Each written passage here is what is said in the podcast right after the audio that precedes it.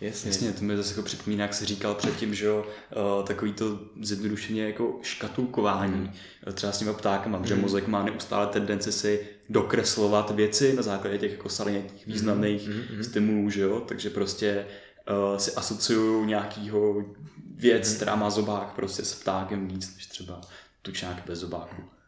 Jo, určitě by takhle falešní vzpomínky tvořit šly, to jsem přesvědčený.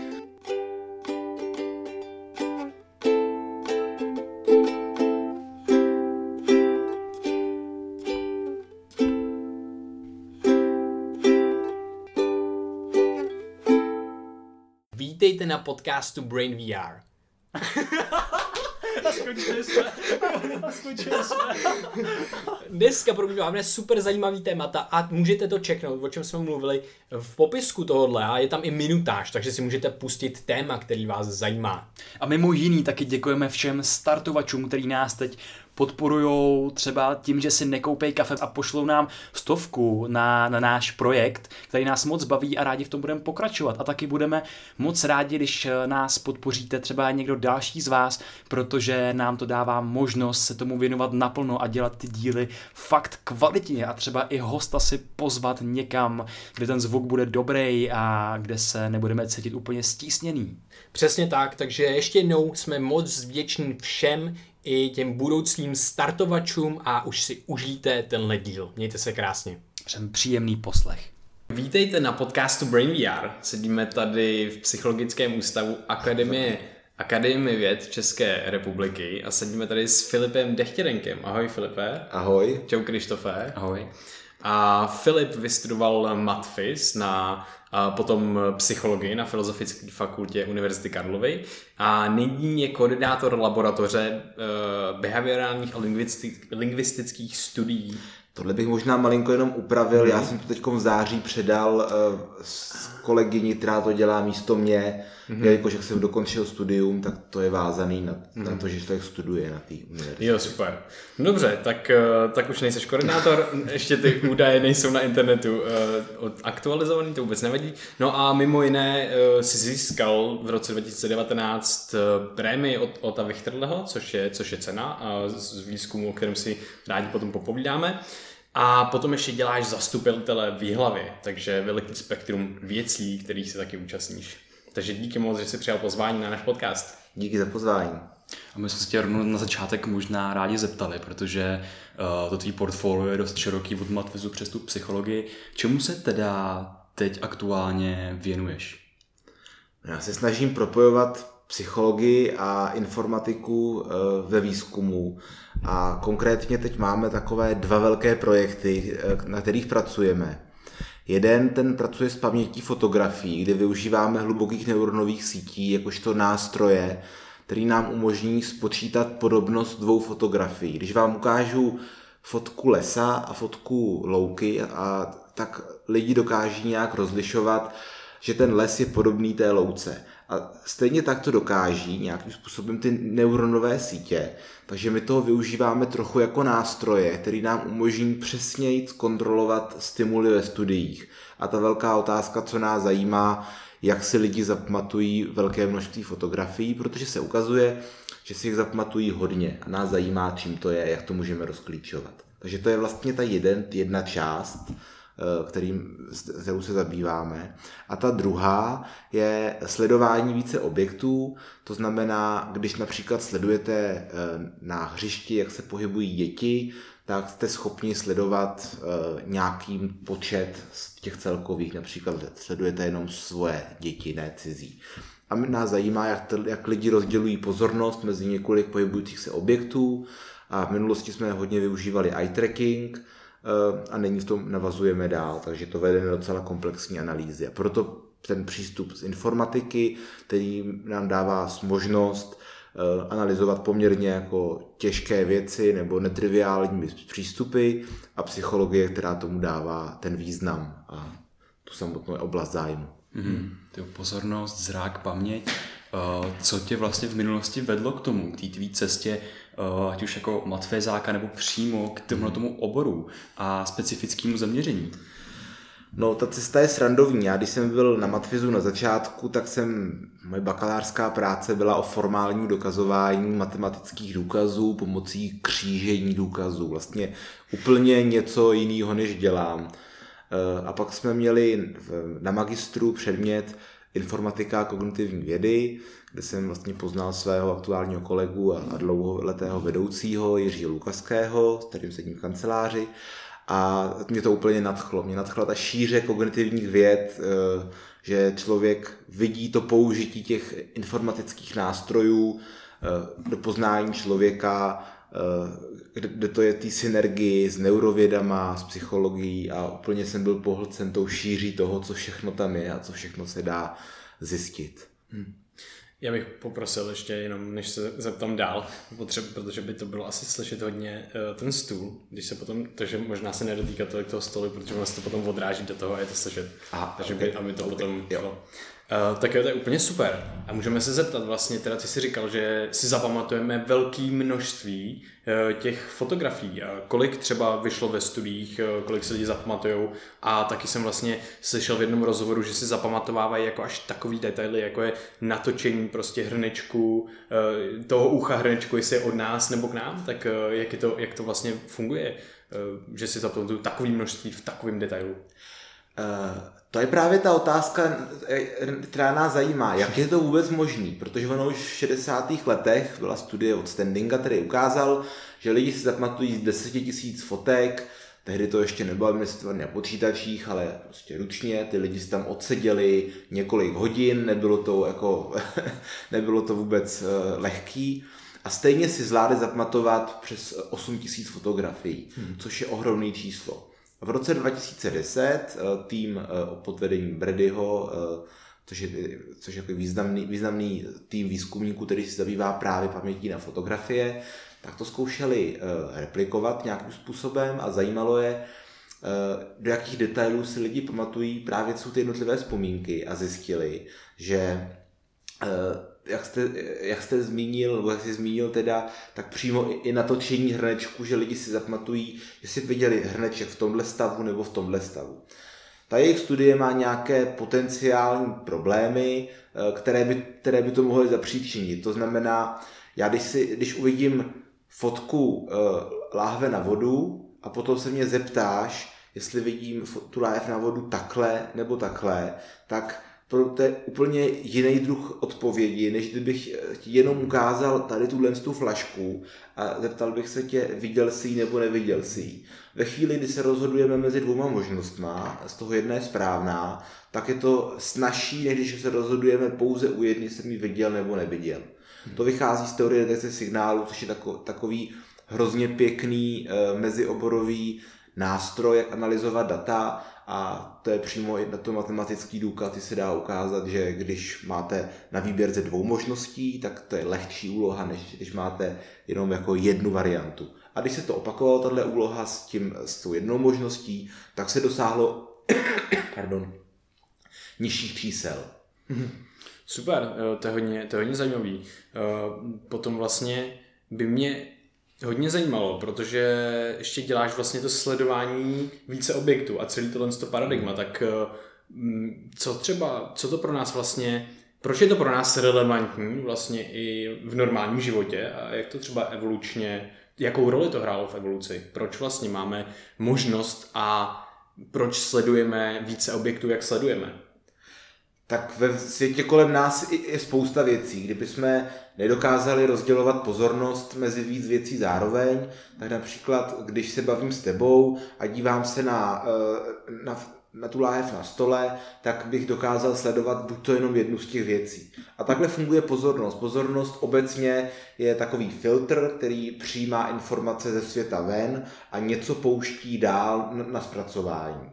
A už dlouho v 60. letech eh, se ukázalo, že ten filtr, ta pozornost má nějaké vlastnosti a potom na konci 80. let se přímo zaměřilo na to, eh, jak přesně dokážeme tu pozornost rozdělit. Jestli ji zaměřujeme na objekty, nebo jestli ji zaměřujeme na nějaké vlastnosti objektů. Například konkrétně u toho sledování více objektů, což je taková úloha, kde se pohybuje třeba 8 kuliček a z toho máme sledovat 4 z nich, tak jenom to, že ty kuličky jsou odděleny od sebe, to znamená fakt se hýbou kuličky v prostoru, tak se dá sledovat zhruba 4 kuličky z 8. Kdyby jsme ale eh, udělali, že, že se pohybují čtyři úsečky a máme z toho sledovat jednu půlku té úsečky nebo jednu část, tak to, že nám chybí to percepční oddělení, co je ten konec a, a co je druhý konec, tak jenom tohle nám to úlohu velmi stěžuje.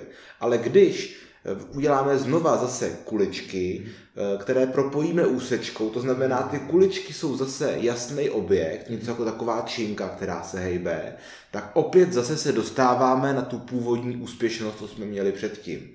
To znamená, eh, to, jak lidi dokáží sledovat konkrétní věd, objekty a co je objekt, to je otázka nesmírně zajímavá a nesmírně užitečná, protože potom se můžeme ptát, jestli když sledujeme eh, koupající se děti, tak jestli zvládneme sledovat eh, ty děti čtyři nebo pět, anebo si tam můžeme do vody zjít deset, což se hodí pro každého vedoucího na táborech třeba. Hmm, jasně.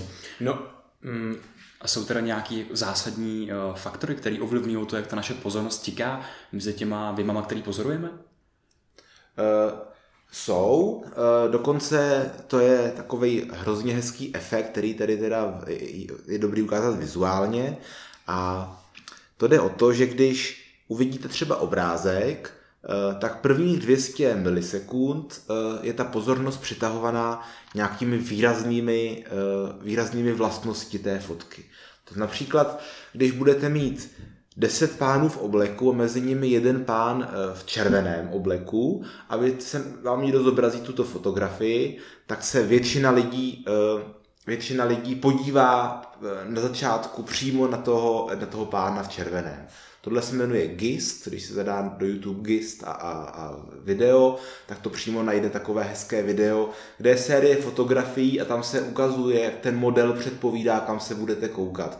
A ono to docela funguje, když máte fotografii, kde vlaje vlajka, tak většina lidí se podívá, i ta modrá obloha, tak většina lidí se podívá na tu vlajku. Takže eh, z prvních, prvních pár des, desítek až stovek milisekund se to dá dobře, poměrně dobře rozhodnout a potom už to jde, potom už to jde hůř. A to je vlastně důvod, proč my používáme, protože eh, používáme tuhle tu úlohu, protože každý z nás má nějakou vlastní strategii. Já tady můžu mezi vámi přepínat, dívat se na každého z vás, eh, zároveň kdybych měl velký hlad a bylo tady nějaké dobré jídlo, tak bych mohl tou pozorností tak jako pokoukávat, že tady třeba eh, bude svíčková. A tohle se jmenuje top-down, to znamená, máme nějaký cíl a tím jsme orientováni směrem dolů. Eh, ten druhý, druhý proces se jmenuje bottom-up, což je přesně ta, eh, o ten GIS, co, jsme, co jsem zmínil. A u každého člověka je to vždycky kombinace obou tělen z těch faktorů. Když člověk má nějaký konkrétní úkol, tak je to víc uh, top-down, uh, když naopak jako tak neví, nebo například když vás nechám se dívat jen tak na fotografii, jak chcete, a těch fotografií máte hodně, že už člověk nad tím nějak nepřemýšlí, jen tak kouká, tak je to zase o něco víc bottom-up. No a právě to sledování více objektů je na tohle to ideální úloha, protože tam není moc na co koukat, kromě těch kuliček. To znamená, že eh, to bottom-up je poměrně dobře definovaný, na co se budu koukat. Ty objekty jsou hezky oddělený. Na druhou stranu člověk má nějaký úkol, má sledovat několik těch objektů zároveň. To znamená, je to taková hezká interakce tělen z těch dvou procesů, které, kdyby vám dal fotografii, kdyby byla eh, fotka Eh, kdy jste byli na dovolený eh, minulý rok, no tak u někoho, kdo tam nebyl na dovolený, tak najednou budou hrát roli úplně jiné věci, než vy řeknete, je, tamhle ta hospoda, tam měli levný pivo. Hmm. To je super, mě to připomíná to jakoby zapínání toho dopaminerního systému v hlavě, že zase prostě nějaký ten top-down bude spíš uh, mít uh, za úkol uh, vlastně tu, tu, tu motivaci toho sledovat něco, tak to bude vlastně ten dopamin, co tam bude střetávat s tou jako realitou, takže se bude víc vylejvat, což je to velice zajímavý. No a mě hodně zajímá, já jsem si dělal ty, ty testy, kde se tam hejbou ty kuličky, mm. bylo to, že těžší, těžší a těžší, pak už jsem to prostě jako vůbec nedával. Budou určitě odkazy v popisku, ale mě zajímá za prvé, jak koreluje ta to, co vy sledujete uh, nějak z, tý, z toho, z, jako objektivně v uvozovkách a to, co ten, ten člověk subjektivně zažívá. Jestli on dokáže říct, jo, teď jsem Eh, koukal tamhle, protože, anebo vůbec jestli dokáže, jo, teď jsem se jako rozhodoval, nebo co je ta jeho zkušenost a jestli tohle to měříte eh, taky, jestli se ho ptáte potom na to. My se pro bandu na konci experimentu ptáme, jestli měli nějakou strategii. Konkrétně u těch objektů, tam těch uh, behaviorálních strategií, které si lidi uvědomují, uh, je několik. Někdo se dívá do středu a tak periferně sleduje ty objekty a ví, že uh, že nebude se dívat nikam, protože tomu se říká sakáda, to je rychlý oční pohyb a při sakádě nespracováváme žádné informace. To znamená, my jsme při sakádě funkčně slepí, což se málo ví. A proto eh, v případě toho si sledování očních eh, eh, více objektů se, jsou sakády poměrně drahá věc, protože jestliže si udržuju informaci, který objekt je který, posunu se, udělám rychlý oční pohyb na jiné místo, tak během té krátké chvíle vlastně ztratím tu identitu těch objektů. To znamená, ve chvíli, kdy si ty objekty pohybují relativně rychle, tak dělat oční pohyby je vlastně drahá věc a lidi už tolik nedělají. Když se pohybují pomalu, tak se může vyplatit někam koukat. No a e, konkrétně. No a když se lidí ptáme, takže jedna z těch strategií, dívám se tak trochu do prostředka, sleduju to vlastně pozornostně. A potom další častá strategie, dívám se do středu těch objektů, to znamená, lidi si tvoří něco jako virtuální objekt z těch čtyřech cílů, když používáme typicky čtyři, a dívají se něco jako do středu. To znamená, že jak se nám zvětšuje a zmenšuje ten, eh, ten objekt, tak podle toho my se někam koukáme. A výhod, Nevýhoda z těch subjektivních dat je, že lidi si kolikrát nejsou vědomi toho, eh, co, jak to vůbec dělají. Eh, byla studie nedávno, která ukázala, že když lidi sledovali obrázek, kde je Valdo, to jste možná někdy viděli, taková velmi uh, plná scéna různých barevných postaviček mm. a má se tam najít Valdo, takový pruhovaný panáček, tak se měřili oční pohyby u lidí na této úloze a pak se jich ptalo, kam se koukali Eh, a lidi si to nepamatovali. To znamená, eh, člověk není schopný moc dobře, protože takhle nefungujeme, já nepřemýšlím, teď jsem se díval chvilku na tebe a teď chvilku na tebe a abych si počítal, kolik to bylo. Mm-hmm. To znamená, ta subjektivní strategie lidí, kam se koukali, eh, je vlastně trochu zavádějící. Mhm. A proto používáme měření očních pohybů, protože to je dobrý, dobrý měřák. Už 80. letech bylo ukázáno, že v normálních podmínkách dost silně koreluje, kam se lidi koukají s tím, kam zaměřují pozornost. Já to samozřejmě můžu disociovat. Když budu chtít se dívat uh, tamhle vedle na, eh, na, na židli a přitom se bavit s váma nebo zaměřovat na ní pozornost, tak to samozřejmě můžu a všiml bych si, kdyby se na ní něco dělo, byť vidím vlastně méně ostře. Ale většinou, vzhledem k tomu, že já kam se podívám, tam vidím ostře, tomu se říká fovea té oblasti, no tak je se výhodnější uh, získat maximum informací, co můžu. A proto v normálních podmínkách je, jsou, je měření očních pohybů dobrá věc, jak přesně zjistit, eh, na co člověk zaměřuje pozornost. Hmm. To mi připomíná, že máme několik zrakových systémů a ty dva hlavní z nich tak je ten jeden jako fokus, ten zaměřený a ten druhý panoramatický.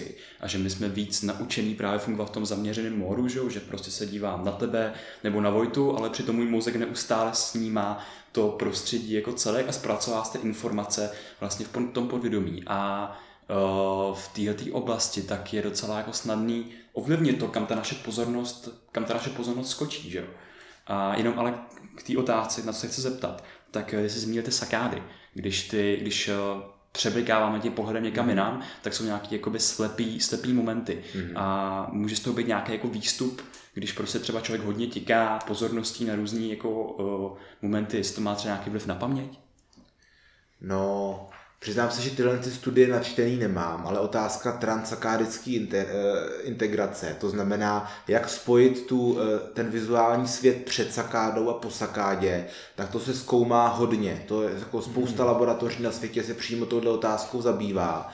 A je otázkou, eh, to, to, to, ta granularita té paměti, co zajímá nás, tak eh, je někde nad, nad tou klasifikací nad pracovní pamětí spíš dlouhodobá paměť. Mm-hmm. A vzhledem k tomu, že ty oční pohyby jsou tak rychlý a mozek je zvyklý integrovat ty informace, tak můj odhad je, že, že to, to těkání po očima nebude tak rychlý na to, aby to mozek nezvládal spojovat. To by muselo být opravdu jako extrémní rychlost, kterou si myslím, eh, že nikdo jako nedosahuje, možná v nějakých jako patologických podmínkách je možný, eh, ale pak si myslím, že tam bude rozbitých daleko víc věcí, než jenom jako eh, ten, ta horší paměť bude prostě spokažená ještě jinýma třeba nějakýma případně neurodegenerativníma lézema, případně něčím podobným. Hmm. Když jsme u toho tikání, jak dlouho dokáže člověk udržet pozornost podle nějakých aktuálních studií? Uh, tak to, tohle to nikdo, uh, tohle nikdo jakoby netestuje, uh, co vím, že by pravděpodobně to někdo dělal. Vlastně by mě to samotného taky zajímalo, jak dlouho vydrží člověk udržet pozornost na jednu věc. To mě úplně připomíná, my teď máme v přípravě takový projekt, který se týká právě maximem nějakým a konkrétně maximální pamětí. A to s tím spolu souvisí a vlastně by mě zajímalo, jak docílit, aby člověk udržel pozornost, hmm. protože když si mám něco zapamatovat a neudržím na tom pozornost, no tak to si samozřejmě pamatovat nebudu. A takže jak dlouho to, kolik, kolik vteřin, minut člověk vydrží, to nevím, ale uh, vzhledem tomu, že to je poměrně náročný, ono jenom když člověk má sledovat pohybující se objekty 20 vteřin, tak jako je to extrémně náročná úloha. Lidi, když to dělají takhle těch 10 vteřinové úseky, půl hodiny, tak jsou z toho hodně vyčerpá, vyčerpaní. Mm-hmm. Takže jakoby tu dílku nevím. Ale jenom bych chtěl doplnit k tomu projektu s tou pamětí, protože to je extrémně z mého pohledu zajímavá věc. Ve všech těch studiích se pracuje, že se zobrazí uh, fotka na pár minut, eh, pár vteřin, pardon, takže prostě vidím fotku tady laboratoře na tři vteřiny, na, na pět vteřin a tak, až třeba na patnáct. Ale je otázka, eh, do, co maximálně jsem si schopný zapamatovat, když se budu dívat na nějakou fotku. Nebo když prostě mm. mám na stěně obraz doma, každý ráno při snídani na něho koukám a pak se mě někdo zeptá, uh, Měl, měla ta paní těch, ty šaty světle béžový nebo tmavě béžový? A kdybych tomu věnoval ještě víc pozornosti, kdybych jsem to opravdu soustředil, je nějaká hranice, za kterou už to nejde, že ten zrakový systém už to nedokáže rozjemnit vůči tomu, co tam je, tak to je jako, jako takový téma, který se připravujeme v nejbližších, hmm. nejbližších měsících. To je mě zajímavé, to by nás samotný jako zajímalo, protože my s tou pamětí eh, taky jsme tak nějakým způsobem jako bojovali sami se sebou. Takže to jsou jako velice zajímavý témata. A mě, mě by ještě zajímalo, eh, bych se vrátil vlastně k tomu sledování zase těch objektů a ty si vlastně říkal, že teda při té při sakádě, když bychom překlikávali vlastně tou, tím okem, tak uh, spíše výhodnější teda jako koukat na jeden bod a vlastně to pozorovat jakoby tím periferním viděním. A to záleží, mm-hmm. u, tý, u toho sledování objektů, mm-hmm. to mhm. záleží na rychlosti těch a. objektů, případně na nějaké, eh, na, na nějaké jako, eh, tomu se říká, eh, jako pře, přeplněnosti té scény. Mm. Protože když se hýbou ty objekty pomalu, tak když se budu dívat do středu a všechny objekty, všechny cíle nebo objekty budou na jedné straně a ty, co nesledují, budou na druhé straně, no tak dívat se do, do prostřed není optimální strategie. Optimální bude dívat se na ty objekty, kde jsou, protože, jak jsem říkal, ostrost vidění je nejvyšší na fové, což je, když natáhneme ruku, tak zhruba takhle jako, jako pěst velká oblast hmm. a všechno ostatní vidíme rozmazaně. Nás to tolik netrápí, protože jsme schopni dělat oční pohyby, takže se vždycky zaostříme, co potřebujeme. Hmm ale samozřejmě pokud máme maximalizovat eh, zisk informací z nějaké oblasti, no tak je nejlepší se dívat přímo na tu oblast, eh, která nás zajímá. To znamená, to, že sakáda eh, nám nějakým způsobem ztratí na krátkou chvilku mm-hmm. tu informaci ve scéně, vyváží to, že já po té sakádě uvidím líp. Mm. Takže dívat se do nějakého jednoho místa se vyplatí ve chvíli, kdy udělat sakádu je v podstatě dražší než eh, ten zisk, co by z toho byl. A ono to není v tom uh, multiple object trackingu, jak se to jmenuje anglicky ta úloha, tak tam většinou to není tak, že by byly eh, segregované cíle a distraktory. To je promíchaný, takže ono tam není úplně jednoznačný, jako abyste věděli tak jako vysokourovňově, který místo je lepší. Člověk to tak nějak tuší a oční pohyby nám říkají, že se lidi dívají eh, zhruba do středu těch cílů. A konkrétně dívají se do středu cílů a trochu blíž tam, kde může nastat nějaký potenciální problém. Problém znamená, že se k sobě přiblíží cíl a ta kulička, co nás nezajímá, když se přiblíží blízko sebe, tam může nastat problém, že si, že si nám spletou. Jo? Mm-hmm. To je mhm. vlastně to, kdy uh, můžeme udělat chybu. A tím pádem uh, lidi se dívají tady do středu těch cílů a když se někde nastane problém, to znamená přiblíží se distraktor, tak se přiblížíme tomu místu, kde, uh, kde se to může stát. Mm-hmm. A jak by se teda, když bychom Eh, netěkali těma očima, koukali na ten jeden bod, když hmm. by to bylo pro nás výhodné třeba, tak jak bychom v tu chvíli potom ři, měřili to, jak tu pozornost potom střídáme. Je nějaká možnost třeba měřením, já nevím, nějaký mozkový aktivity, měřit to, že stejně jako když koukám tam, tak teďka mám pozornost na tobě, eh, a nebo teďka na Krištofovi, jak vlastně to potom rozpoznám, že mám pozornost tady a potom tady, když koukám na jeden bod.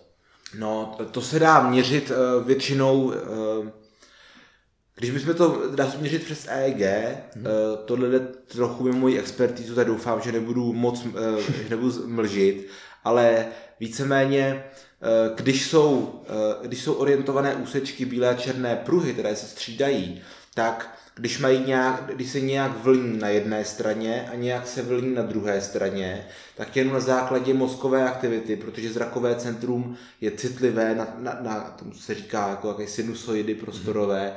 Tak jenom na základě té orientace eh, jsme schopni vlastně zjistit, kam se člověk eh, kouká. Mm. Takže to by šlo. Dokonce jsem viděl takový rozhraní, který se používá někde v NASA na ovládání Eh, ovládání displeje, že v podstatě člověk nemusí posouvat mapu rukama, ale má přesně tyhle ty orientované pruhy na boku monitoru a jenom stačí, aby se na ně podíval a celý se mu to posune hmm. Eh, a vlastně ani není třeba, aby se tolik jako podíval, ale spíš jako zaměřoval tu pozornost. Hmm. A v těch úlohách teda, protože máš pravdu, že eye tracker je s tím nějaká poměrně netriviální režie, ta analýza taky jako trvá, eh, takže se to někdy, když nás zajímá, kam lidi zaměřují pozornost, tak se to dělá i jinýma metodama. Jedna z těch věcí, jak se to dělá, je takzvaný probing, co znamená, že v průběhu té úlohy problikne světýlko na jednom z těch objektů. A eh, kdykoliv se stane tenhle ten probe, tak má participant za úkol říct, že ho viděl. A případně označit kde. No a tím se dá jako ukázat, jestli lidi zaměřují pozornost spíš na ty cíle, kde, kde ten probe nastane, a nebo nějak jinak. Jo, takže to je taková nepřímá metoda, jak můžeme měřit pozornost a hmm. pak se taky dá dělat to, eh, což my používáme jako komplementární v našich úlohách, v těch našich experimentech, že po tom skončení pohybu lidé označí ty eh, kuličky, které předtím sledovali. To znamená, oni to mohli v průběhu ztratit, ale eh, pokud mají všechno správně, tak, tak se dá jako říct, aha, tak asi tu pozornost zaměřovali na ty, na ty cíle nějak. Hmm. Jak to zkoumáme. Hmm.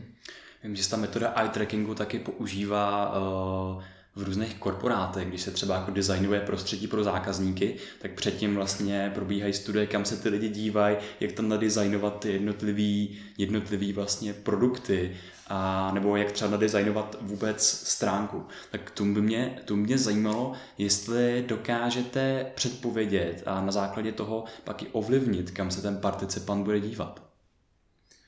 Uh, teď myslíš jako u, teda u webového rozhraní nebo obecně? Já myslím obecně, vlastně jo. je to... No, eh, jak jsem říkal, to předpovědět, tak to, eh, to se dělá právě pomocí té toho gestu, nebo salience obecně se to jmenuje, tak to je jedna metoda, jak se dá předpovídat. V poslední době se roztrhl pytel doslova s hlubokými neuronovými sítěmi, to znamená dneska už se používají hluboké neuronové sítě téměř eh, všud, na všechno a její úloha teda se snaží předpovídat, kam se lidi budou koukat v té úloze. Je jeden model, na kterém jsem, jsem spolupracoval v Austinu, když jsem tam byl, eh, na Fulbrightovi, a ten se zabývá předpovídáním, kam se budou lidi koukat, když hledají něco. A to hledají něco znamená, že se vám v takovém šumu, co vypadá trochu jako mlhovina, tak se vám tam schová uh, takový jako zase ten uh, malé kolečko, co má na sobě bílé a černé proužky. A vaším úkolem je ho najít. To znamená, díváte se po té mlhovině a když ho najdete, zmáčknete mezeru, pak se na něj podíváte a znova zmáčknete mezeru. A pro tohle je udělaný model, který předpovídá, kam se lidi budou koukat a v podstatě i radí, jak optimalizovat oční pohyby, aby člověk našel optimálně ten, ten cíl v tom, v tom šumu.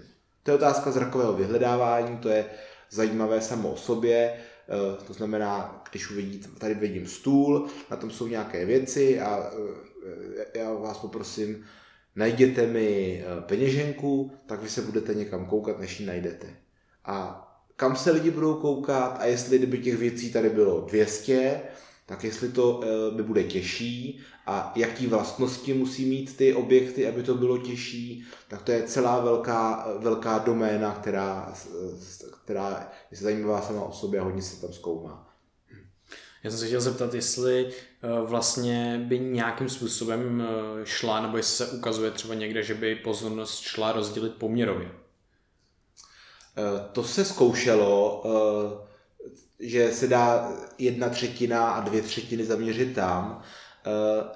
Nás by zajímalo vlastně, do jaké míry ta pozornost jde takhle rozdělovat. Teď máme rozmyšlenou jednu studii, kde by se nějakým způsobem měnila hodnota těch objektů a zajímalo by nás, jak lidi dokáží vlastně tu, tu pozornost rozdělovat v závislosti na té hodnotě těch objektů. Prostě mám hmm. sledovat čtyři kuličky, ale z toho tyhle dvě jsou cenější než tamhle ty dvě a e, já budu se ptát na konci, jakou měly cenu ty, ty kuličky tak eh, jestli lidi dokáží vlastně poměrně, nebo do jaké míry poměrně dokáží tu pozornost rozdělit. Protože zaměřit něco jako jednu třetinu a jako na hrubo, na dvě místa, to se ví, ale neví se, eh, do jaké granularity se jsme schopni s tím, s tím dostat. Hmm. Potom, potom mě vlastně zajímá, do jaké míry, jestli, jestli to víš, nebo jestli to třeba i měříte, do jaké míry spolu koreluje vlastně ty pozornost měnící úlohy s tou pracovní pamětí. Jestli na základě toho, eh, že máme nějaký teda úlohy, děláme je, jestli na základě toho se dozvíme, jakou ten člověk má tu pracovní paměť a jestli to třeba koreluje potom i s nějakýma jinýma úlohama, který tomu člověku dáte. Nebo je to specifický na tu danou úlohu?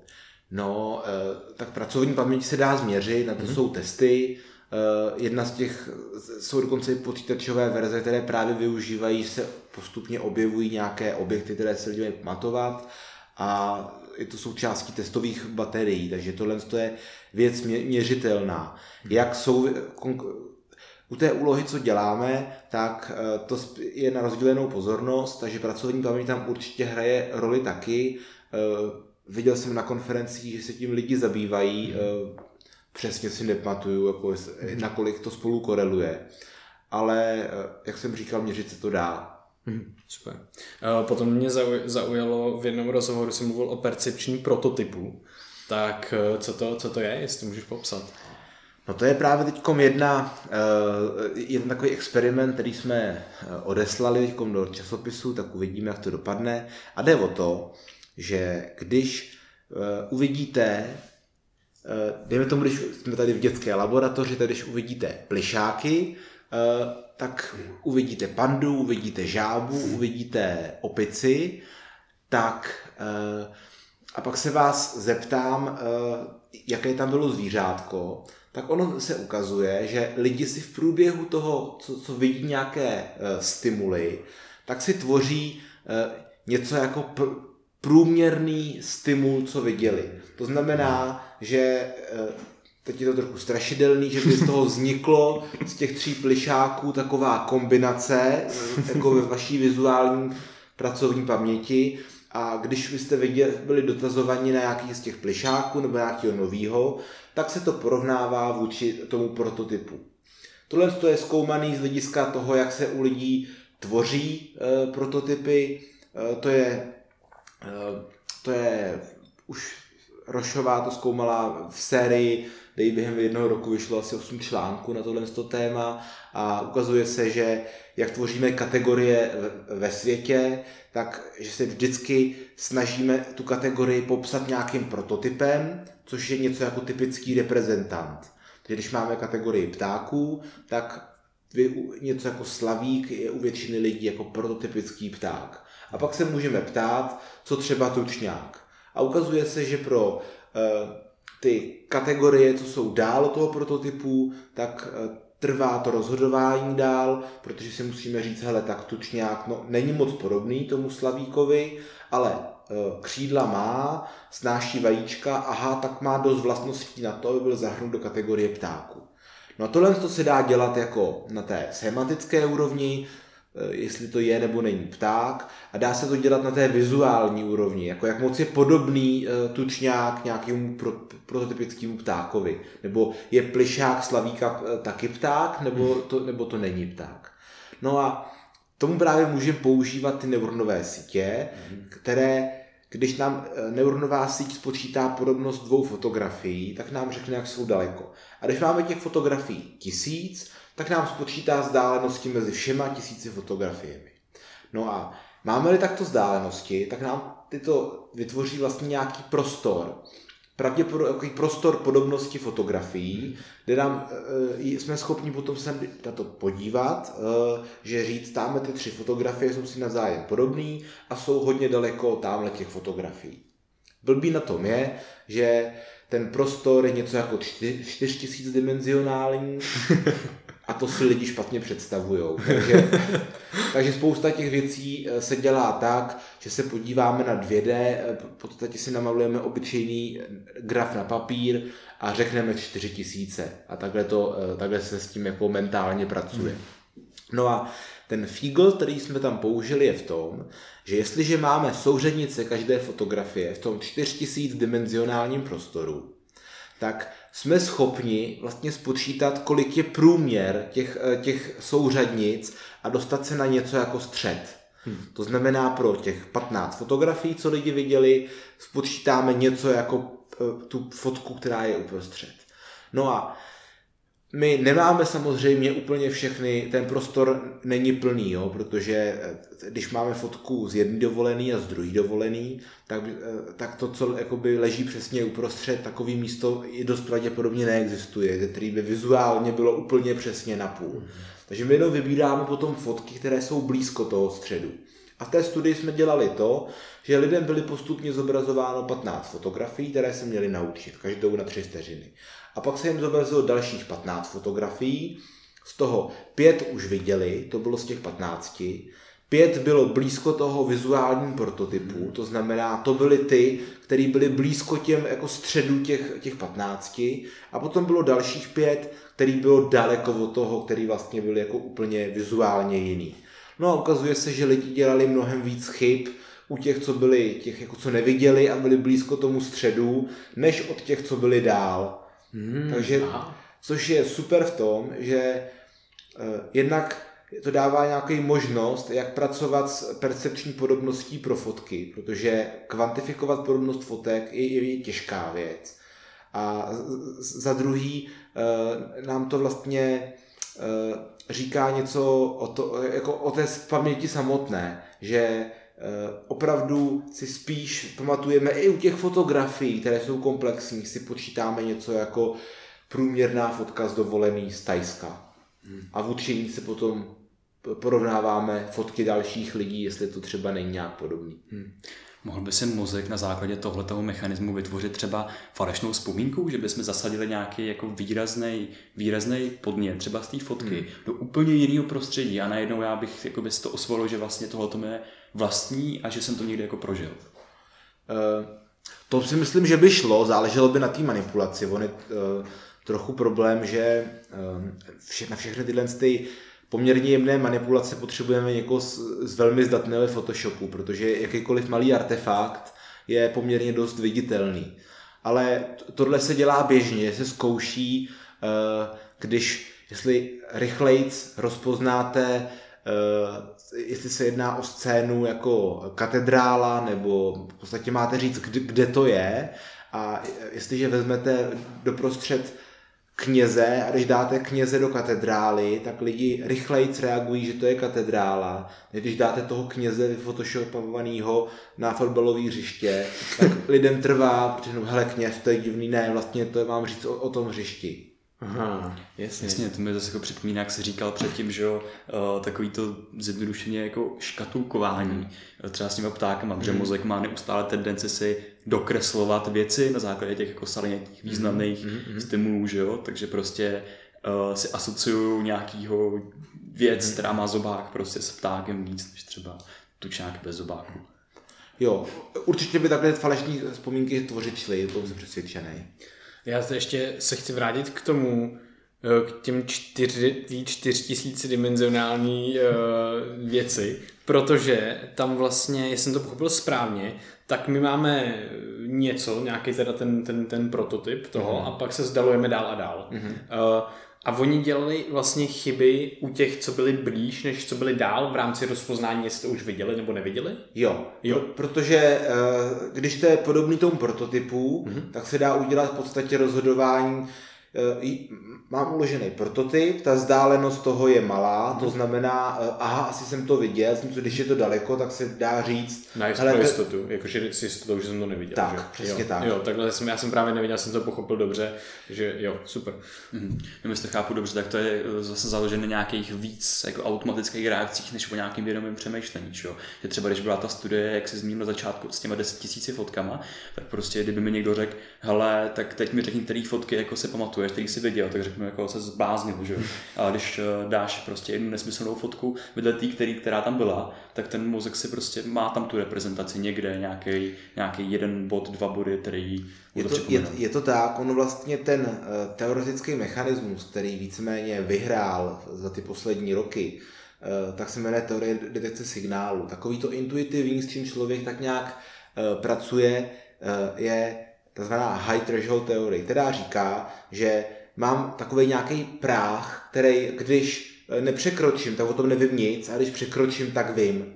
Jak je vlastně binárně 0-1 říct, jestli si něco pamatuju nebo nepamatuju. A takhle většina z nás má pocit, že funguje jako subjektivně. Jo, když, eh, když vidím tu flašku, tak si můžu říct, viděl jsem ji, neviděl jsem ji.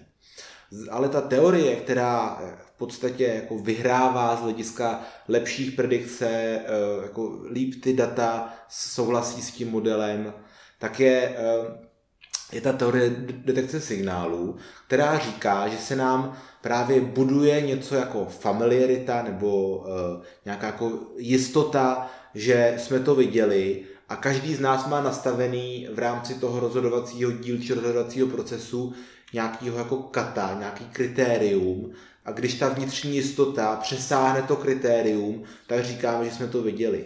Ale neznamená to, že ta aktivita, co tam je pod tím, se ztrácí prostě. Ta se tak nějakým způsobem počítá a vlastně to odpovídá potom nějaký pravděpodobnosti, jak odpovíme. A tohle to eh, je jako model, který se využívá v celé široké škále a teď to jde mimo Vision Science, ale, ale i jinde. To, to je právě jako extrémně zajímavá věc, která uh, začala uh, v 60. letech a dneska se na to navazují. Například vám ty metody umožňují třeba říct, jak uh, nějaká objektivní škála, která je ve světě, například uh, uh, například tvrdost dřeva, dejme tomu, to je něco, co se jako dá objektivně změřit a jak to lidem subjektivně přejde, tak tohle je metoda, která vám to umožní dát do stahu. Mm-hmm. Že jste schopni přesně udělat uh, za, matematickou závislost mezi nějakou objektivní měřitelnou realitou a mezi tou subjektivní, jak to lidi vnímají. Protože to jsou úplně jako dvě, to můžou být dvě odlišné věci. Příklad může být korelace. To mi přijde, když vám ukážu bodíky a zeptám se vás, jaká tam je korelace, tak mezi 0 až 0,3 lidi vůbec nedokážou rozlišit. Jo? Prostě ty, kuli, ty puntíky jsou tak, tak moc jako uh, rozvrstvený po prostoru, že těžko říct jako pro lidi, která je která. Potom už to jde velmi dobře, jak, jak se zvětšuje, jo. Ale když ta korelace nějaká 0 až 1, tak to subjektivní vnímání je 0 až 0,3 je furt stejný a pak to teprve začne lineárně, mm-hmm. nebo jak, ne, lehce nelineárně stoupat. Mm-hmm. Jo, tohle všechno se dá vychází z té teorie, která vlastně spojuje tu objektivně subjektivní zkušenost. Mm-hmm. A tyhle poznatky z té celý jako Vision Science, tak uh, aplikují se teď nějak reálně, řekněme, pro uh, jako každodenní život člověka, nebo pro nějaké patologie, nebo pro nějaký takovýhle? Tak pro patologie se to dělá hodně, jako otázka, uh, jestli se dá detekovat uh, nějaké neuropsychiatrické onemocnění, uh, tak to skrz právě takhle nějaké jako vizuální defekty, to se dělá. Hmm. Například ta úloha toho zrakového vyhledávání, jak jsem o ní zmínil, že se hledá cíl v nějakým jako, nějakým mlhovině, nějakým šumu, tak Eh, tohle je věc, kde eh, když máte třeba pacienty s, s makulární degenerací, co mají v podstatě centrální schotomu, což je taková, to vám asi nemusím říkat, ale je to extrémně nepříjemná nemoc, kdy eh, ztratíte tu foveální část vidění. To znamená, kdybych se chtěl podívat na někoho z vás, tak bych se vlastně musel dívat semka do stolu, protože tady vidím flek a mm-hmm. viděl bych vás jako trochu na okraji. No a ukazuje se, že tohle, když člověka postihne, postihuje to až lidi kolem padesátky, takže jako teď jsme ještě v pohodě, ale eh, kdo ví, kdo z nás to dostane, tak to trvá půl roku, než se s tím člověk naučí nějakým způsobem vyrovnat a vyrovnat, myslím, že začne plánovat ty oční pohyby tak, aby se nedíval rovnou na to, co ho mm-hmm. zajímá. My jsme zvyklí se dívat na to, co ho zajímá, ale ve chvíli, kdy uh, bychom tam nic neviděli, tak je to špatná strategie. Hmm. A tohle to trvá půl roku, než se člověk změní tu strategii a ukazuje se, že to jde trénovat. A právě tomu nám můžou posloužit ty modely, jak to natrénovat. Jo, a stejně tak eh, vlastně spousta studií, která zkouší se třeba oční pohyby, nekorelují s sociálníma faktorama, úzkostností, s, s psychologií osobnosti, což třeba my jako neděláme, ale rozhodně se to jako používá uh, dál. My děláme hodně základní výzkum, takže uh, my jako primárně neděláme tyhle ty aplikace, ale víme o nich a spolupracujeme občas i takhle s někým, kdo se tím přímo zabývá. Hmm. hmm je tady v tom oboru uh, třeba tématem jako i krásno, protože jako vizualizace, vizuálno, tak prostě je hodně ovlivněná různýma stimulama. A třeba jakoby efekt krásna, tak nás uh, hodně ovlivňuje, že, že třeba moje pozornost bude naprosto usměrněna na západ slunce, než na magistrálu zaplněnou ve tři odpoledne.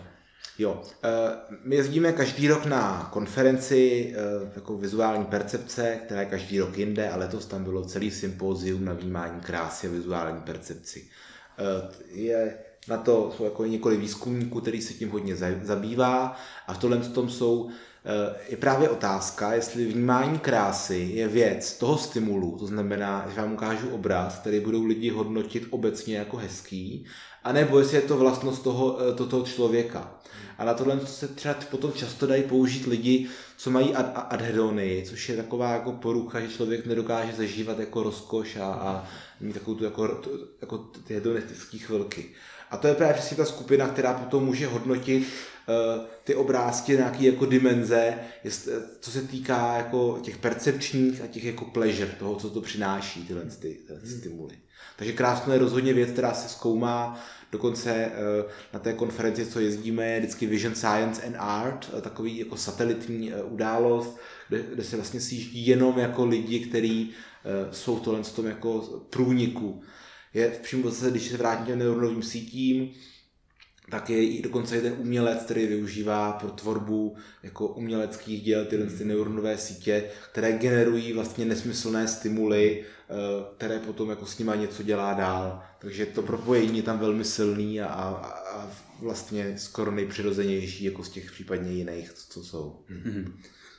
Já jsem chtěl se zeptat vlastně, eh, ty jsi tady zmínil, že se používá ten test na tu pracovní paměť v různých jako nějakých bateriích.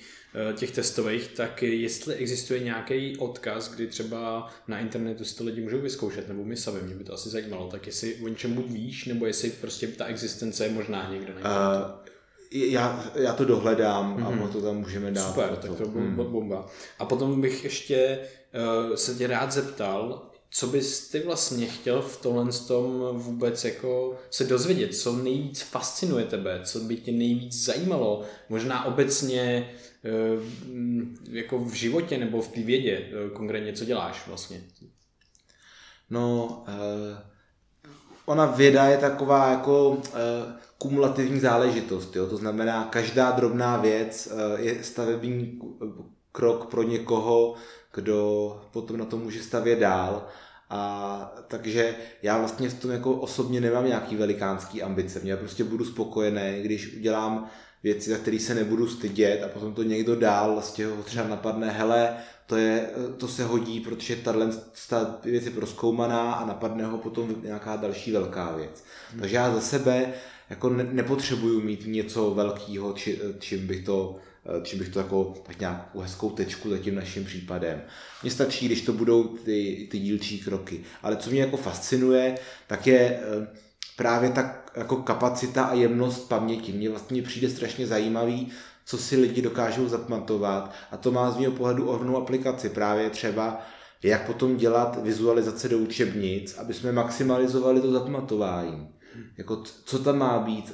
Jde o nějaký kontrast barev, eh, jako těch hran a nějaký, nějakou sitost barev, eh, je důležité dávat nějaké jiné instrukce, tak co vlastně vytvořit takový jako nejlepší možný uh, zapamatování a co je vlastně ta horní kapacita, protože ono se ukazuje, že je ta kapacita jako velikánská, neví se, kde je ta horní, horní hranice a v otázce přesnosti, kolik jsme si schopni zapamatovat Například, když jsme tady na flešce, máme flešku, která má 512 MB, tak tam můžu nahrát tisíc souborů, které jsou nějak velký, anebo tam můžu zahrát, nahrát 10 tisíc souborů, když ty, ty informace o každém nebude tolik. A tohle hmm. ten vztah těch dvou věcí, jako kolik tam toho můžu nahrát a do jakého detailu, jak to přesně vypadá, to mi přijde extrémně zajímavý.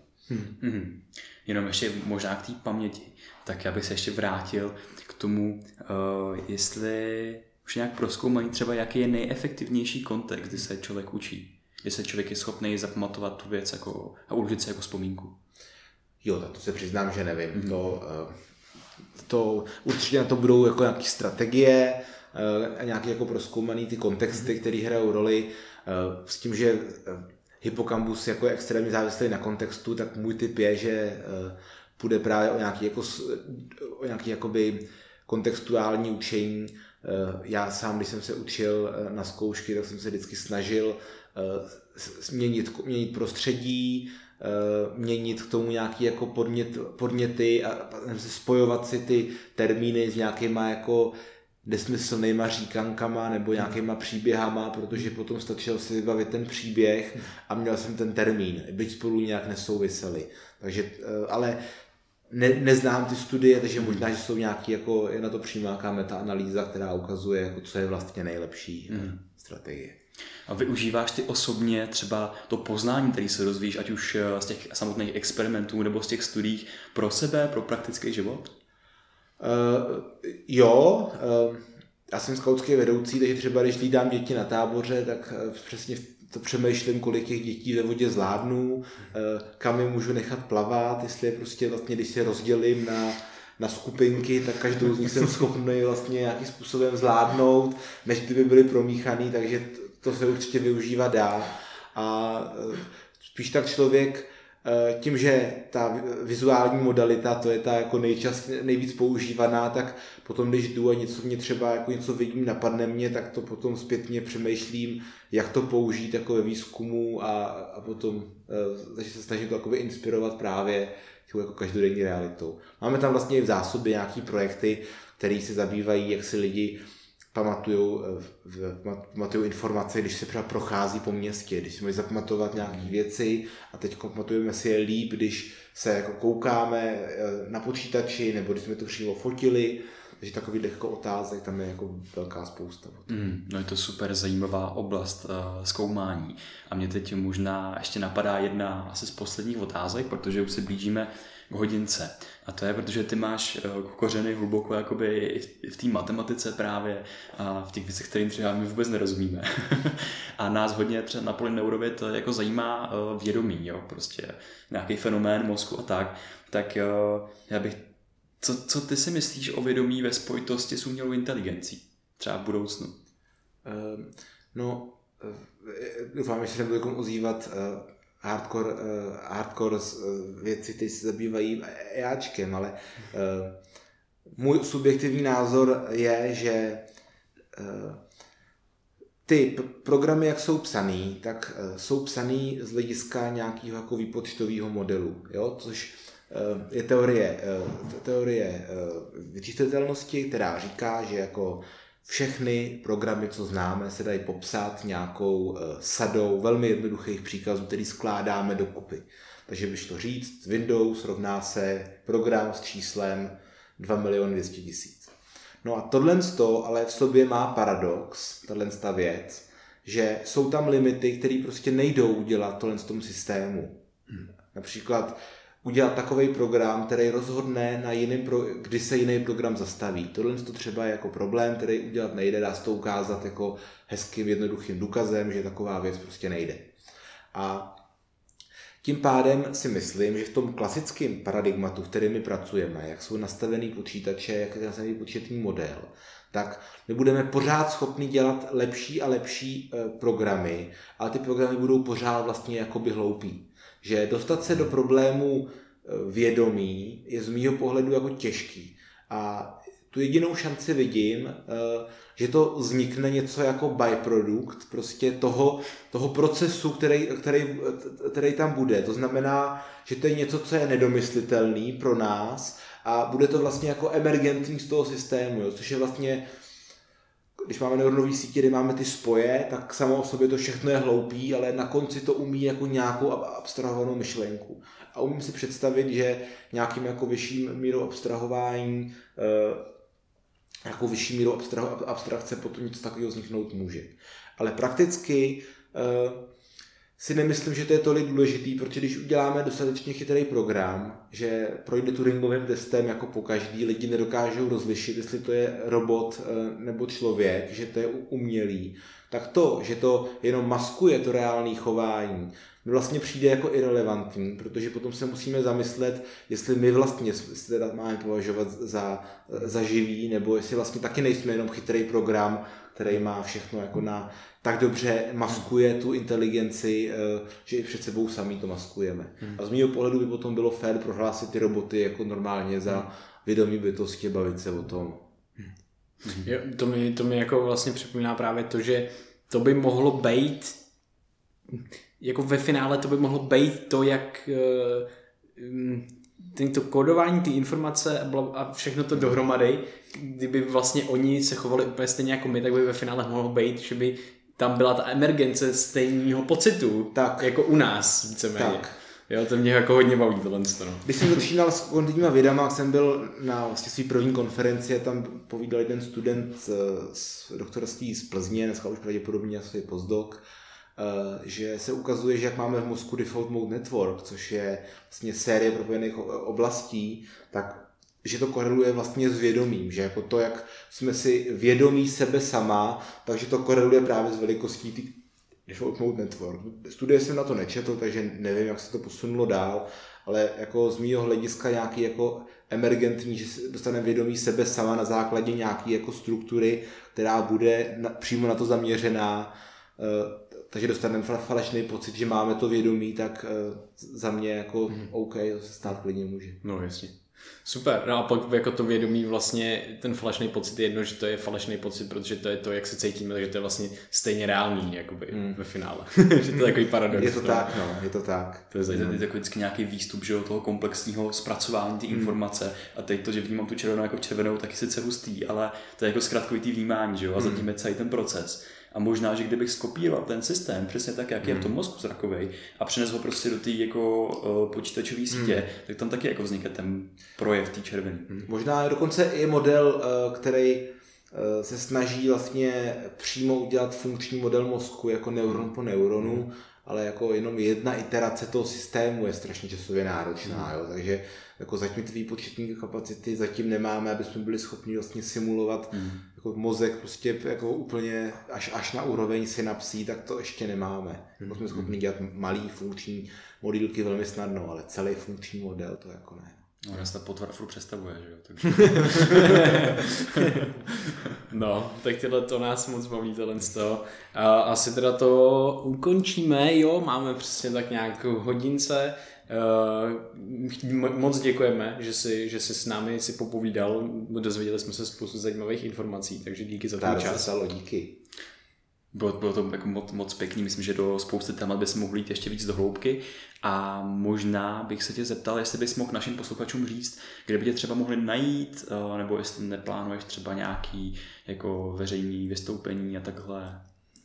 Uh, tak pokud mají zájem se něco dozvědět, posluchači, ať mi napíší e-mail, uh, tam reaguju poměrně rychle. Uh, je tady v Praze společnost pro kognitivní vědu a psychologii a tam se domlouváme, že bych někdy jako povídal, tak uslyší ještě to, bude to konkrétního sledování více objektů zase někdy, někdy dál a jinak jako málo kdo takhle plánuje veřejná vystoupení dopředu, to spíš jako přichází ad hoc mm-hmm. a pak se to domlouvá.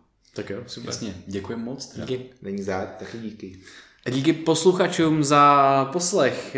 Vážíme si vás, děkujeme všem startovačům, který nám, který nám přispívají na startovači. A pokud se vám to líbilo, můžete to sdílet se svou sociální bublinou a, a můžete to sdílet s náma. Pokud máte nějakou zpětnou vazbu, i kritickou, i pozitivní, obě vítáme, protože se rádi zlepšujeme. Takže přejeme krásný den a teda ještě jednou díky Krištofe a díky Filipe. Mějte se krásně. Ahoj. Díky. Ahoj. Čau. VR.